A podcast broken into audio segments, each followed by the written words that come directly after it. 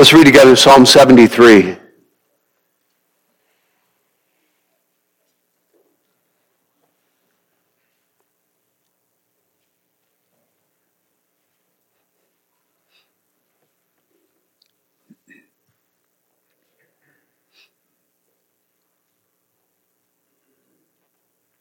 Truly, God is good to Israel, even to such as are of a clean heart.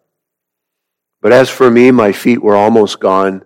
My steps had well nigh slipped. For I was envious at, at the foolish when I saw the prosperity of the wicked. For there are no bands in their death, but their strength is firm. They are not in trouble as other men, neither are they plagued like other men. Therefore pride compasseth them about as a chain. Violence covereth them as a garment. Their eyes stand out with fatness. They have more than heart could wish. They are corrupt and speak wickedly concerning oppression. They speak loftily. They set their mouth against the heavens, and their tongue walketh through the earth. Therefore his people return hither, and waters of a full cup are wrung out to them. And they say, How doth God know? And is there knowledge in the Most High? Behold, these are the ungodly who prosper in the world. They increase in riches. Verily, I have cleansed my heart in vain and washed my hands in innocency. For all the day long have I been plagued and chastened every morning. If I say I will speak thus, behold, I should offend against the generation of thy children. When I thought to know this, it was too painful for me. Until I went into the sanctuary of God, then understood I their end. Surely, thou didst set them in slippery places. Thou castest them down into destruction. How are they brought into desolation as in a moment they are utterly consumed with terrors?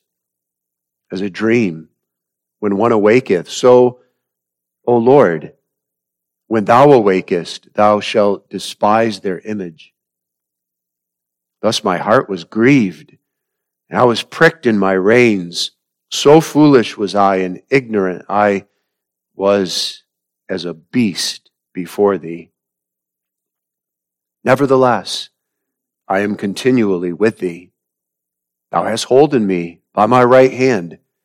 Thou shalt guide me with thy counsel, and afterward receive me to glory. Whom have I in heaven but thee? There is none upon earth that I desire beside thee.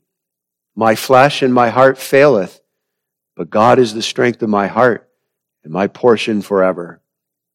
For lo, they that are far from thee shall perish. Thou shalt destroy all them that go a whoring from thee. But it is good for me to draw near unto God. I have put my trust in the Lord God that I may declare all thy works. This is the inspired, infallible Word of God. The text for the sermon is verse 26. My flesh and my heart faileth, but God is the strength of my heart and my portion forever.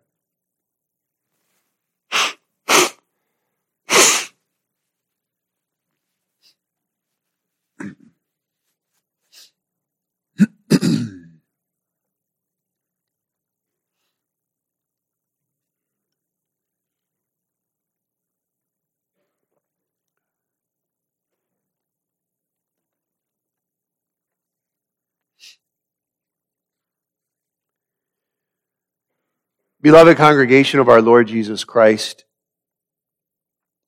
the preservation of the saints is that precious doctrinal truth which teaches that when God comes to save you, to unite you to Jesus Christ, to incorporate you into his covenant of grace, he keeps you. And no matter how weak you ever become, and no matter how great the temptations and the trials ever become, it is impossible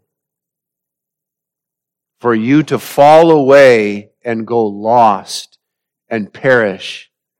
God preserves his people in their salvation. If you want to read a very careful theological formulation of this doctrine, you can read the 15 articles of the fifth head of the Canons of Dort, which teach the preservation of the saints over against the Arminian heresy that it's possible to be saved and to lose your salvation and perish everlastingly in hell.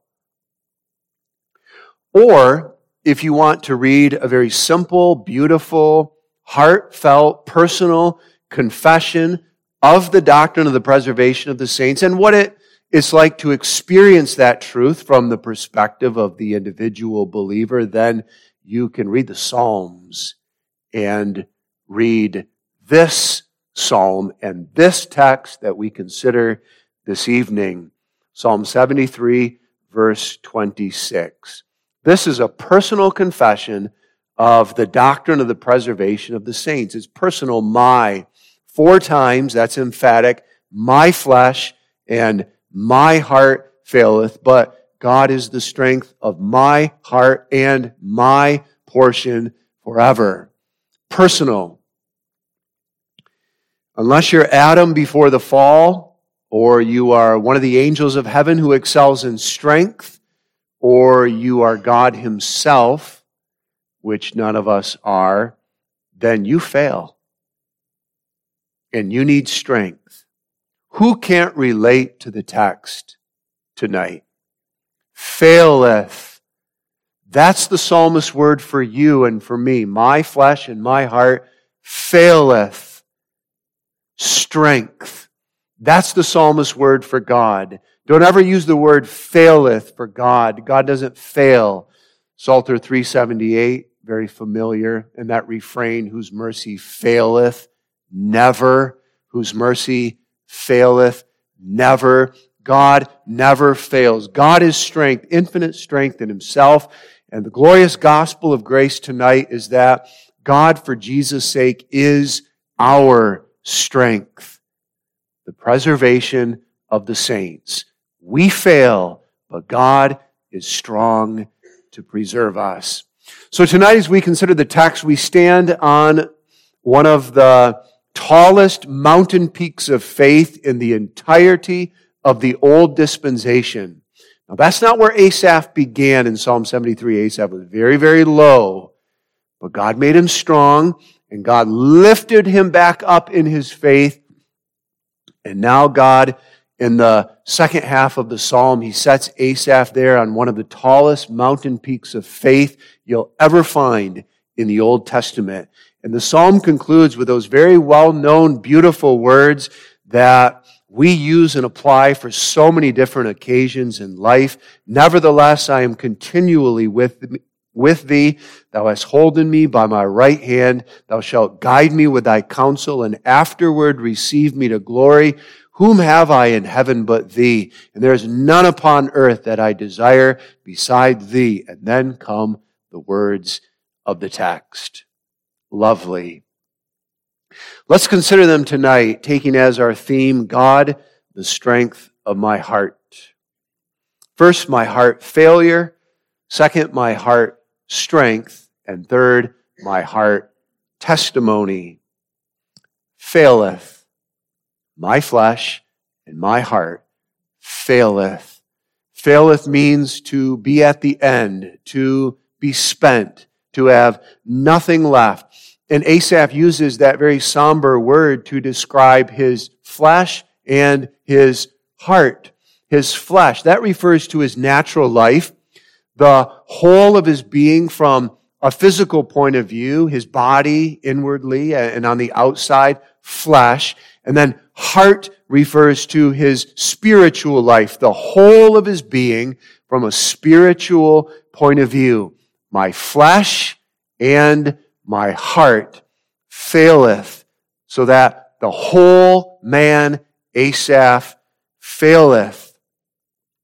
Now it's important to understand that the verb faileth is actually in the past tense, so that Asaph is not saying, my flesh and my heart are failing right now. That's not at all true. He's actually standing on one of the tallest mountain peaks of faith. Not now, but it's past tense. My flesh and my heart failed in the past. And he's referring to all of that time leading up to his entering into the sanctuary. That's the turning point of Psalm 73, verse 17. Until, until I went into the sanctuary of God, then understood I their end. Everything leading up to verse 17 in the psalm describes Asaph's experience before the sanctuary when his flesh and his heart failed. Asaph's whole experience in Israel defied his expectation as a child of God. He was a child of God. He believed in God, that God is not only sovereign, but he's good and righteous and holy and just and faithful. And therefore, Asaph has the expectation, though it might not be this way with man, it is with God. Virtue will be rewarded and wickedness will be punished. That's his expectation as a child of God. But when Asaph looked around, and not only way out in the world somewhere, but even right within Israel, when Asaph looked around, he sees the opposite. He sees the foolish and those who are doing wickedly, those who oppose God. They have all this prosperity, all this health and wealth and success, and they leap and bound from one success and accomplishment to the next. There are no bands in their death.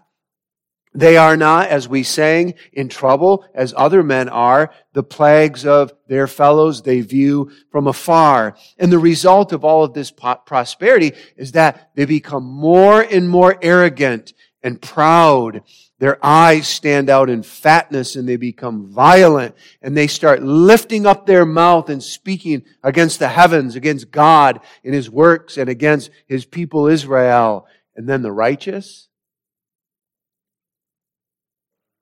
who wash their hands in innocency, who cleanse their hearts, the righteous, they suffer one adversity, one hardship after another, day after day. So that Asaph's whole experience in Israel, as he looked around, it defied his expectation as a child of God. And his issue was not with any man, not even what any man may have been doing to or against him. His singular issue was with God. He was perplexed. How could this possibly be? O God, lovest thou and blessest thou the wicked, and hatest thou and cursest thou the righteous?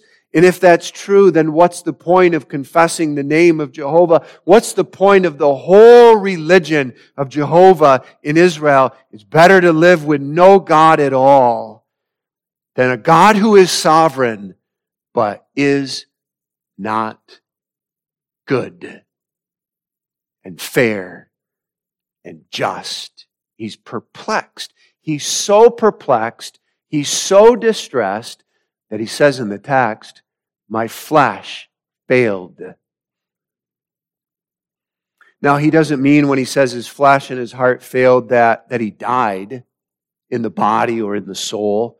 In fact, he says in verse 2 But as for me, my feet were almost gone. My steps had well nigh slipped, but he failed in his flesh. And probably the priests and the Levites could see that. As he came shuffling his weak, frail, sleep deprived body into the tabernacle again, something wrong with Asaph. You can see it in his flesh. His flesh failed, he says. But most importantly, his heart failed. My flesh and my heart faileth. And there's nothing more important than the heart. And the text makes that plain. For Asaph says, My flesh and my heart faileth, but God is the strength of my heart. He does not say, But God is the strength of my flesh. and my heart. Of course, God is the strength of his flesh. In God we live and move and have our being. You and I can't take one breath apart from God. He is the strength of our flesh. But Asaph doesn't say that God is the strength of my flesh. He only says God is the strength of my heart because nothing's more important than the heart. And if God is the strength of your heart, then God is the strength of you, the whole of you and all of your being. The heart. There's nothing more important than the heart. That's the spiritual center, the deepest core of the man. So that Solomon says in Proverbs 4 verse 23, keep thy heart with all diligence, for out of it are the issues of life. All of your thinking and willing and desiring, all of your suffering, all of your rejoicing, all of your hopes and fears, all of your words, all of your actions, everything comes out of the heart and it bears a spiritual, moral character according to the nature of the heart. My heart. And the heart, that's where faith is seated. With the heart, man believeth unto salvation. Faith is seated in the heart. And then out of the heart of faith arises the love for God and the love for the neighbor. There's nothing more important than the heart. And if your heart is spiritually strong, then you are well. If your heart is spiritually strong, then you are well. It doesn't matter how your flesh may fail. Now, your flesh might fail. You might have a thorn, a messenger of Satan, like Paul did, to buffet you so that you writhe in pain. But if your heart is well and right with God, no matter how your flesh fails, you're able to say, It is well with me. But if your heart fails, doesn't matter. It does not matter how strong you are in the flesh. If your heart fails, then the whole of you will collapse. As the heart goes, so goes the man. Asaph's flesh failed because his heart failed. That's the relationship in the text. My flesh faileth because my heart faileth. There's no evidence anywhere that Asaph's flesh failed because he was getting very old, weak, and infirm in the body. There's no evidence anywhere that Asaph's flesh failed because he now had leprosy or he had palsy or he had some disease. Now, that might be true with you. Maybe your flesh is failing because you have a bad cold or a flu, or you recently had COVID, or maybe you have cancer, which comes up upon you to eat up your flesh, or you have some other disease, or some issue with one of your vital organs, or all of us will eventually increase in years, and then the flesh will become very weak and infirm, the body and the mind. The flesh fails. That wasn't Asaph's experience. That his flesh was failing because he had some disease or he was aging. Evidently, he was physically healthy and strong, but his flesh failed because his heart failed. And when his heart failed, the whole man, Asaph, even in his flesh, began to fail my flesh and my heart faileth. And that his heart failed indicates his faith failed. He suffered, he experienced what the canons of Dort refer to as the interruption of the exercise of faith. Not that he lost his faith, not that he became an unbeliever, not that he's all of a sudden now an atheist. He still had the faculty of faith. He was still a believer, but the exercise of his faith was interrupted. He wasn't believing. He wasn't trusting. He wasn't relying upon God as he formerly did. Asaph was now walking by sight, not by faith. When it comes to God's providence and the way God was working out all of the details of his life and everything surrounding him in Israel, Asaph was making judgments about God based on what he saw and what he experienced. Asaph was not making judgments about God by faith based on God's unchanging objective revelation in His Word and His promises in Jesus Christ. He wasn't living by faith, believing in God. The exercise of his faith was interrupted. His faith failed until God took him into the sanctuary. And it was only then in the sanctuary when God brought him to the Word that God revived him again in his faith and quickened him again so that that activity of his faith was renewed again. And Asaph was believing in God now with respect to his providence around him in Israel. But before the sanctuary, his heart failed. His faith failed. And that's so, so detrimental all kinds of bitter consequences then. When your faith fails, and there were for, for Asaph, just one, the very first one, he mentions right at the outset of the psalm, he became envious of the wicked. There's something very wrong with your heart. If you start looking at wicked men, whom according to the psalm are on a slippery slope that leads to everlasting destruction in hell and you say, I want to be like them, I want to be with them, and I want to have what they have. So foolish was I, I became envious of the wicked when my heart, when my faith failed. Spiritual heart failure. That was Asaph's experience.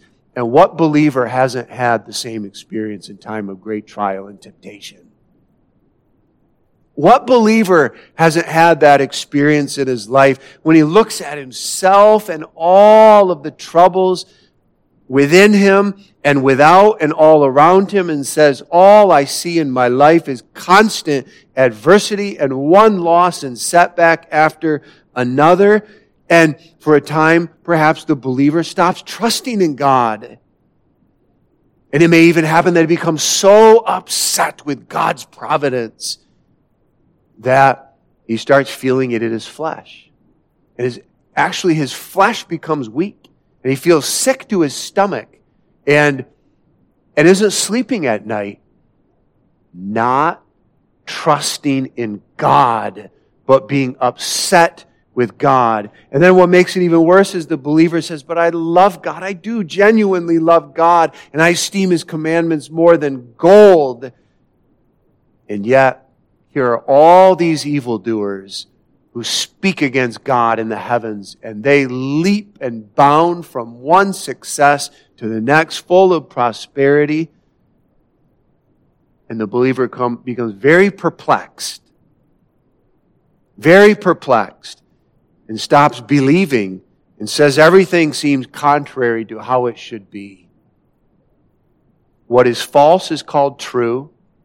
What is deceitful is called honesty.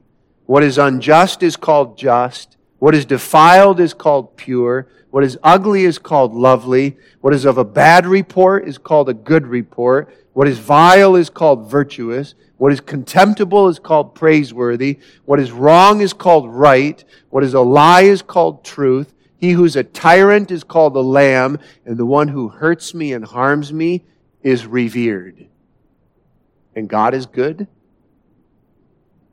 And God is a very present help in time of trouble. Where art thou, O God? God is not treating me, the righteous, as he ought, and he's treating the wicked as he ought not. The holiest heart of the holiest man will fail. We fail to trust God to hope in God, to love God, to rejoice in God, to be content in God, and to find comfort in God and His Messiah, Jesus Christ, we fail. We can all say it, my flesh and my heart faileth.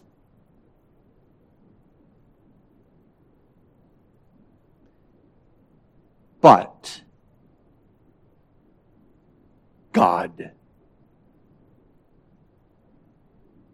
But God is the strength of my heart and my portion forever. But God. God be thanked for all of the but gods in the Bible and in our own experience. But God is the strength of my heart.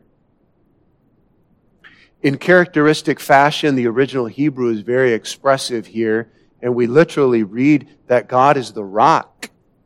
That's why we sang Psalter 80. But God is the rock of my heart. And the point is that when God comes to make strong our heart, God is rock strength and gives us rock strength that is enduring, never failing strength.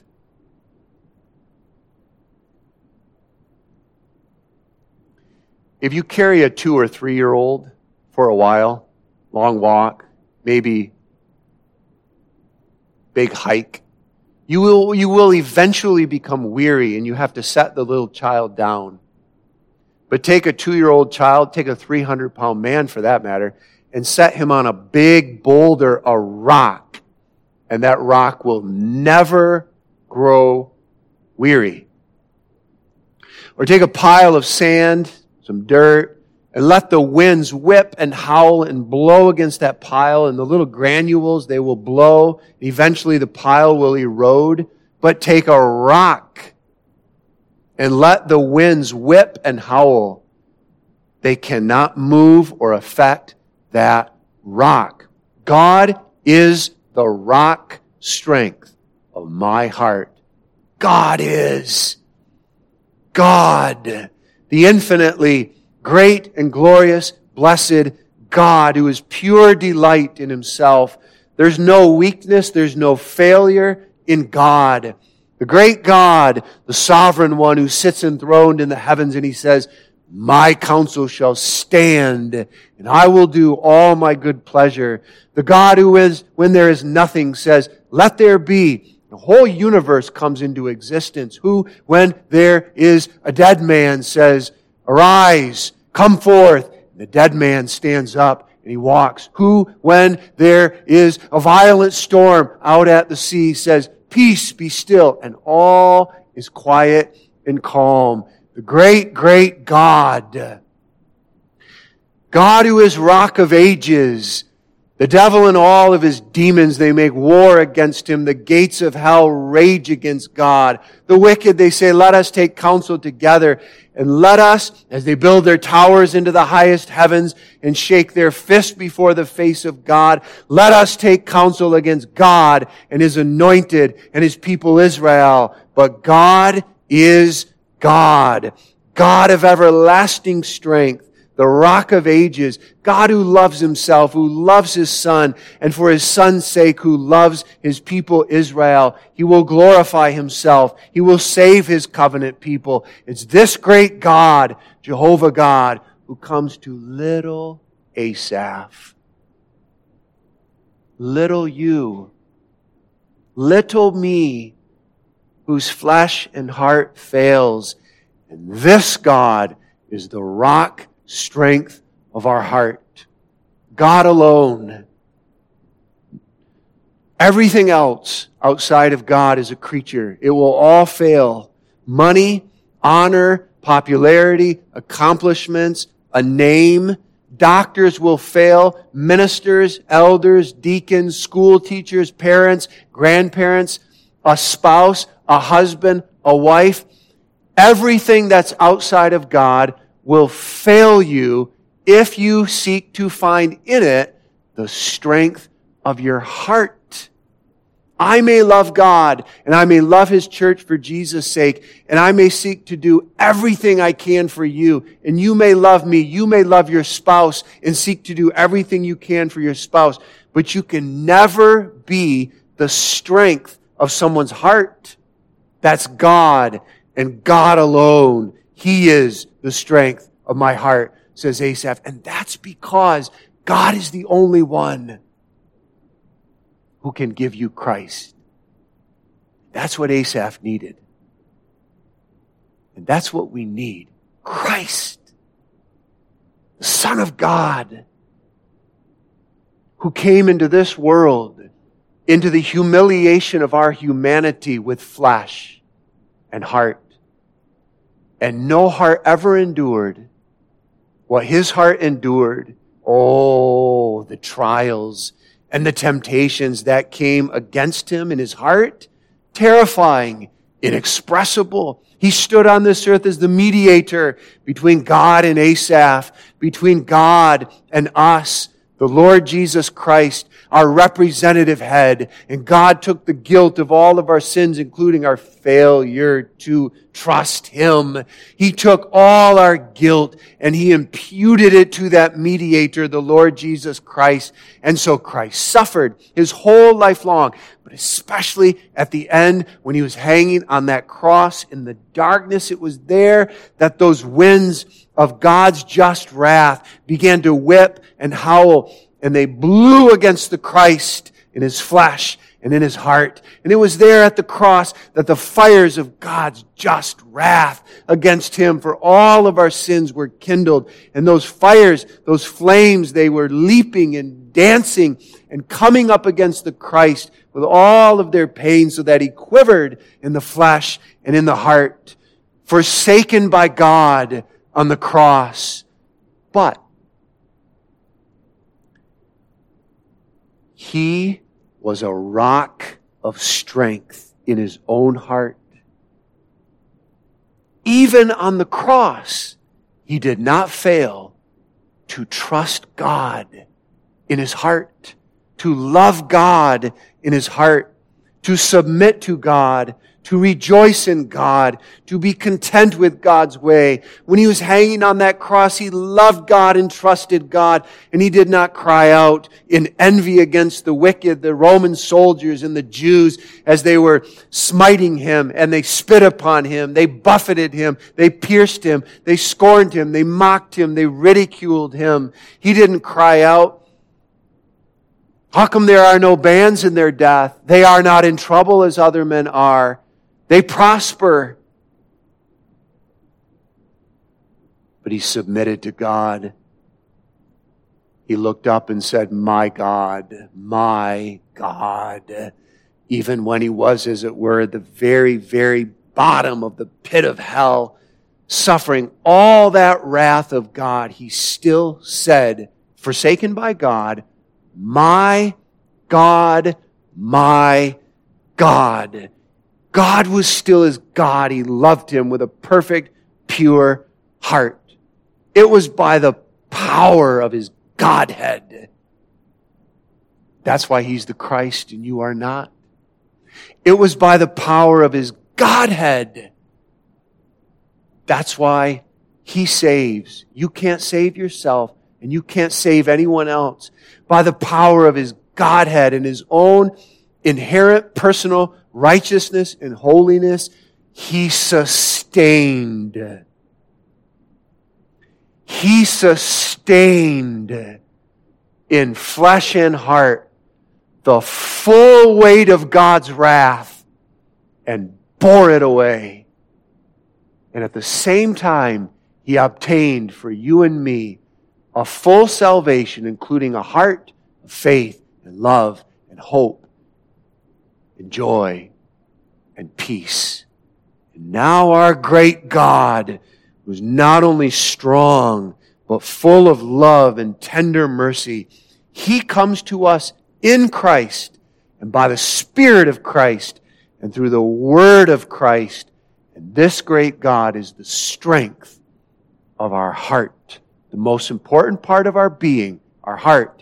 He is the strength of our heart so that when your heart of faith fails and you're not trusting Him, and when your heart of love fails and you're not loving Him as you ought, and you're not loving your neighbor, in fact, you're becoming very bitter and full of a spirit of revenge. And when your heart of hope fails and all you see is darkness, no longer any light up ahead, when your heart of joy fails, you take your harp, and you hang your harp on the willows and say, I don't care what happens. I will not be happy. Don't tell me to be happy. I will not be happy. I will not make melody and sing. When your heart of meekness fails and you now, instead of patiently enduring reproach, you look to render revilement for revilement. And when your heart of contentment fails and you're consumed with envy, and your heart of peace fails, and you start sinking into a kind of despondency, when you suffer massive spiritual heart failure because of all these things, and you realize that your heart is corrupt, that you still have sin within you, even deep within you, and you deserve to go to hell. When you suffer massive spiritual heart failure, there's only one who can give you strength for your heart. It's God, the great God who, for Jesus' sake, pardons, pardons all that sin. And for Jesus' sake and by his Spirit and through the gospel comes, revives your heart again so that you trust in God you love God. You submit to God. You hope in God. And you rejoice in God. God, but God is the strength of my heart. Who is like him? God. We fail to love him, but he never fails to love us. We lose him, but he never loses us. When we fail to see him for who he really is and praise him for who he is, we do that all the time. He never fails to see you and me for who we really are and to help us, sinners. When we lose our tenaciously tight grip on God so that we would slip away, he never lets go of us so that we can say with Asaph, Nevertheless, I am continually with thee. Thou hast holden me by my right hand. But God, don't ever envy the wicked. No matter how much prosperity they have and, and seem to enjoy, they do not have God. But God is the strength of my heart. And when God strengthens your heart, then you always say, also, and my portion forever. And that's so lovely. And my portion forever. Portion. That's literally the allotted parcel of land in the promised land of Canaan, the inheritance, a piece of land, my portion. But the Israelites understood the, the, the, Israelites didn't live in the Old Testament always with their head down like a brute beast, always focusing on the temporal, on the material, on the physical, on the type itself. The Israelites knew the types were pointing, they were types. They were pointing to something better and higher. And the, por- the portion, the inheritance, it wasn't simply a piece of land. Asaph says it. God. God is my portion. God is my inheritance. God is my land of rest and sustenance and peace and delight. The great God who is greater than the land of Canaan, whom the whole earth cannot contain, whom the heaven of heavens cannot contain, in all of his unsearchable riches in Jesus Christ. Great God in heaven, He, in the covenant, He is my portion, my inheritance forever. for ever. So you know what happens when the wicked man dies. Right before he dies, he's one step from the grave. There's the grave, it's open. He's one step back. He has to let go of it all. Of it all. All his possessions, all his money, all his vacations, all his accomplishments, and all of his relations. His children, his grandchildren, his wife, his best friend. He has to, so there's this big pile of all of his stuff and all of his relations, and down into the grave he goes with empty hands, and the door is closed. And you know what happens to the righteous man when he dies? He's one step away from the grave. He has to let go of everything Everything. And he too has a pile right outside of his grave. All his stuff and all of his relations, including all of his friends and family, his church family, his own spouse, if he's married, everything. And he goes down into the grave too with nothing but his God. And if he has his God, he has everything. But God is my portion forever. Here and through death and into glory, my portion forever. So that God is everything to Asaph and to the believer. And that comes out so powerfully in the context when he says in the preceding verse, Whom have I in heaven but thee? Who do I have in heaven but thee, O God? If Asaph goes to heaven and God is not there, Asaph doesn't want to be in heaven. Doesn't matter who's there. Moses is there. David's there. Friends and family are there. If God is not in heaven, I don't want to be in heaven. Whom do I have in heaven but thee, O Lord? There is none upon earth that I desire beside thee. God is everything. Now do you see at the end of Psalm 73 how Asaph is standing on one of the tallest mountain peaks of faith? He sees God. God is his supreme happiness. Only God is portion forever. But you know what happens when your heart fails? When your faith fails? Then God is not your portion. then your portion is everything else in this whole world. What a sad thing. When your heart fails, things and people become your portion. But God came and strengthened Asaph with rock strength and made his heart strong. And as soon as God makes Asaph's heart strong so that he loves God, believes in God, trusts God, submits to God, then really all he sees is God and God alone, and God is my portion forever. God in Jesus Christ is everything, absolutely everything. So that if I have Christ, I have everything in all my living, all my thinking, all my willing, all my walking, all my talking, all my delighting. God is everything. The portion, my life forever my flesh, and my heart faileth. But God is the strength of my heart, my portion forever. Heart failure, heart strength. And now, in conclusion, this is a personal testimony that comes out of Asaph's heart. You see, it's one thing to have a failing heart that is made strong by God, but it's another thing to say it. God is so strong in Christ that he not only strengthens the heart, but he so strengthens the heart that the heart then testifies and speaks of God so that others in Israel can hear and rejoice. This is a psalm.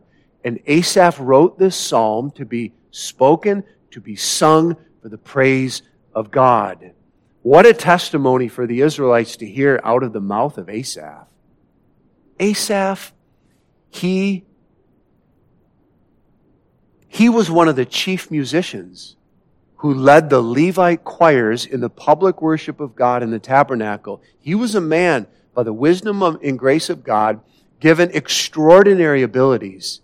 He wrote psalms. He worked in music.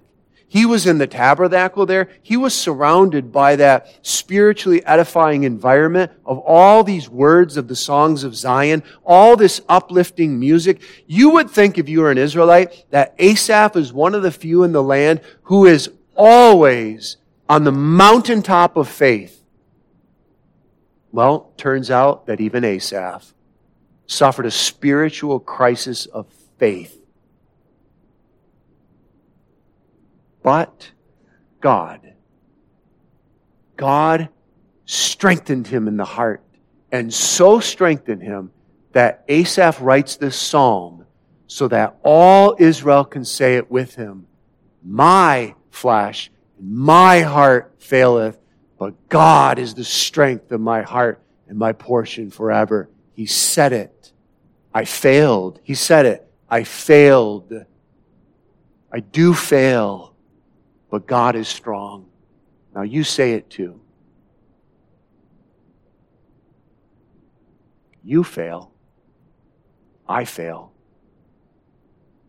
Sometimes even those who lead in worship, like Asaph, fail. Sometimes even those who oversee worship, they fail. Sometimes even ministers of the word become emotionally burned out and intellectually worn out and spiritually dried out because of all of the weighty responsibilities and the demands and the challenges, especially when there's opposition for faithfully caring for the flock of Jesus Christ. Say it. I fail. I feel that. My flesh and my heart faileth. The child of God says it with Asaph. But, but, God is the strength of my heart. We say it with Asaph. We say it right here in the sanctuary. The sanctuary. That's the turning point. Verse 17. The sanctuary is the holy place of God, the tabernacle of God, where God in His grace dwells with Israel. The sanctuary is not the personal home of any one of the Israelites. It's not your home. The sanctuary, that's not one of the tents of Babylon, the wicked world and the false church. The sanctuary. This is the sanctuary, right here, where God dwells with you. You are the people of God. You have the Spirit of God. And you have the Word of God as it is opened up and faithfully proclaimed by your pastor. You have the Word of God in worship, the Word of God read, the Word of God sung, the Word of God preached, the Word of God embraced in the heart. God is here in His grace in the Word of our Lord Jesus Christ, the sanctuary. And it's right here that God in Christ, by the Spirit and through the Word, makes us strong in the heart so that here we say it and then go forth saying it. But God is the strength of my heart. God is so strong, He gives us strength to say that all the way to the end, the very last step.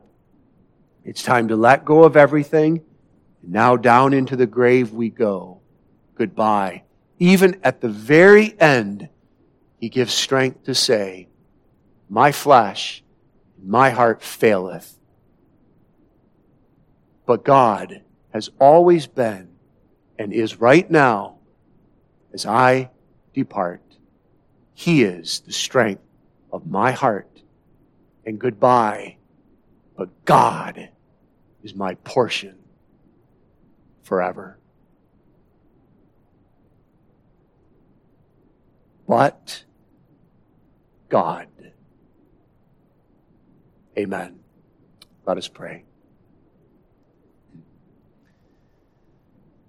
O God, we confess that thou art good to Israel, even to such as are of a clean heart. Truly, truly, thou art good, very good, always good, only good. Thou art the overflowing fountain of all goodness in Jesus Christ.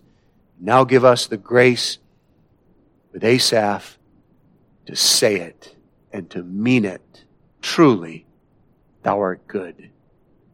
Hear our prayer for Jesus' sake. Amen.